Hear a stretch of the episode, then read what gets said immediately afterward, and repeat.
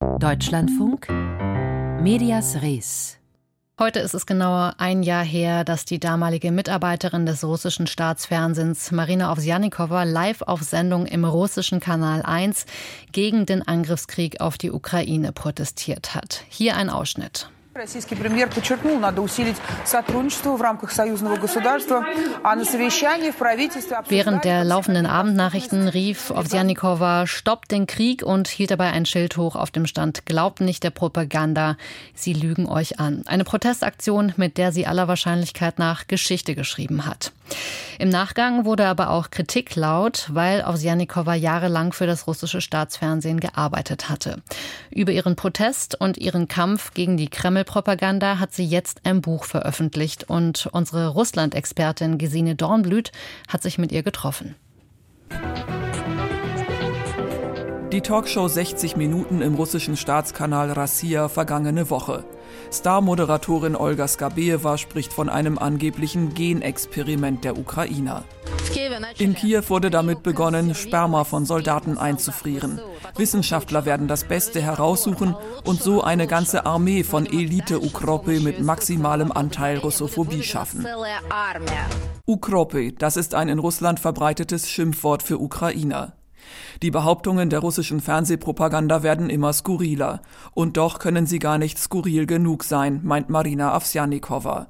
Bis vor gut einem Jahr hat sie selbst beim staatlichen ersten Kanal Propaganda produziert. All diese Verschwörungsgeschichten sind dazu da, beim einfachen Bürger noch mehr Hass und Wut auf die Ukrainer und den Westen zu schüren. Er soll verstehen, wofür wir kämpfen. Grob gesagt, gegen Biolabors, für Familienwerte. Das begreift jeder. Solche abstrusen Geschichten kämen gewöhnlich von oben, erzählt Ovsjanikova. Der Geheimdienst oder die oberste Ermittlungsbehörde schicken Bilder und eine Pressemitteilung und die Fernsehleute übernehmen das. Glauben Sie der Propaganda nicht, Sie werden hier belogen. Das hatte Marina Ovsjanikova auch auf das Plakat gemalt, das sie am 14. März 2022 während der Hauptnachrichtensendung des ersten Kanals für wenige Sekunden in die Kamera hielt, um gegen Russlands groß angelegten Krieg gegen die Ukraine zu protestieren. Mit einem Jahr Abstand steht für sie fest, wer jetzt immer noch in den russischen Staatskanälen arbeitet, ist zynisch und käuflich durch und durch.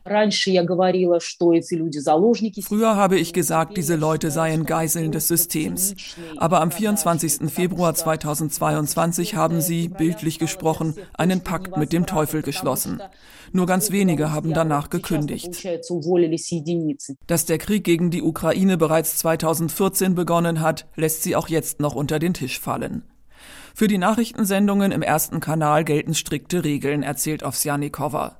Auf Berichte über Wladimir Putin dürfe zum Beispiel niemals irgendeine negative Meldung folgen. Und über den Präsidenten dürften nur Mitarbeiter berichten, die als besonders zuverlässig bekannt wären. Sie hätten sogar eine eigene Redaktion. Wer sich einen Fehler in Bezug auf Putin erlaube, riskiere seinen Job oder Gehaltsabzüge von bis zu 40 Prozent. All diese Mechanismen beschreibt Ovsjanikova in ihrem Buch Zwischen Gut und Böse, das im Februar auch auf Deutsch erschien. Zu einem größeren Teil dreht es sich allerdings um ihre eigene Person und ihre Fluchtgeschichte. Ovsjanikova lebt seit einigen Monaten mit ihrer Tochter in Paris. Reporter ohne Grenzen hat sie unterstützt. Zurzeit ist sie mit der Vermarktung ihres Buches beschäftigt. Bei Lanz traf Avsjanikova kürzlich auf die linken Politikerin Sarah Wagenknecht und ihre Friedensrhetorik. Deren Positionen kennt sie seit 2014. Ich selbst habe Wagenknechts Bundestagsreden durchforstet. Ich habe in der Auslandsredaktion gearbeitet und der Kreis der Ausländer, die im ersten Kanal auftreten durften, war genau festgelegt. Es waren prorussische Politiker, in Europa waren es Sarah Wagenknecht, Viktor Orban.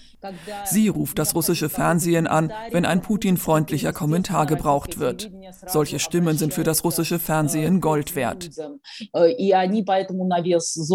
Vor dem deutschen Talkshow-Publikum klang Avsjanikova dann ganz anders, fuhr Wagenknecht sogar über den Mund. Diese, ja, Entschuldigung, sagen Sie. Ja, bitte. Okay, also ich glaube, wir haben eine völlig falsche Richtung eingeschlagen in unserem Gespräch. Also das heldenhafte Volk der Ukraine kämpft nicht nur für seine eigene Freiheit, sondern auch für die Freiheit der demokratischen Welt, für die Demokratie in Russland und für die demokratische Welt. Ihren Sinneswandel nehmen Avsjanikova viele nicht ab. Die Zeitung Die Welt, die Avsjanikova nach ihrer Plakataktion als Reporterin auch für die Ukraine engagierte, hat sich von ihr wieder getrennt. Wiederholt hatten ukrainische Aktivisten vor der Springer Zentrale in Berlin gegen die Beschäftigung der Russin protestiert. Sie sei keine Journalistin und habe mit ihrer Tätigkeit beim ersten Kanal die Grundlage für Russlands Angriff auf das Nachbarland gelegt. Besonders scharfe Kritiker unterstellen Avsjanikova sogar, ihr Protest im Sendestudio sei mit dem Kreml abgesprochen gewesen. Schließlich sei sie bis heute nicht wegen der Aktion angeklagt worden, während andere Kriegsgegner in Russland für viel unbedeutendere Schritte ins Gefängnis kämen. Sie selbst hat eine Erklärung dafür. Das ist ganz einfach. Wenn ich damals ins Gefängnis gekommen wäre, wäre ich in Russland zur Heldin geworden. Eine alleinerziehende Mutter von zwei Kindern, die bis dahin an keinerlei Protestaktionen teilgenommen hat, das ist die schlimmste Gegnerin der Machthaber. Sie haben lieber auf Zeit gespielt und angeschaut, wie mir alles Mögliche nachgesagt wurde. Erst, dass ich für westliche Geheimdienste arbeite, dann, dass ich mit dem russischen Geheimdienst zusammenarbeite. Sie haben darauf gesetzt, dass mir niemand mehr glaubt. Und das ist ihnen gelungen.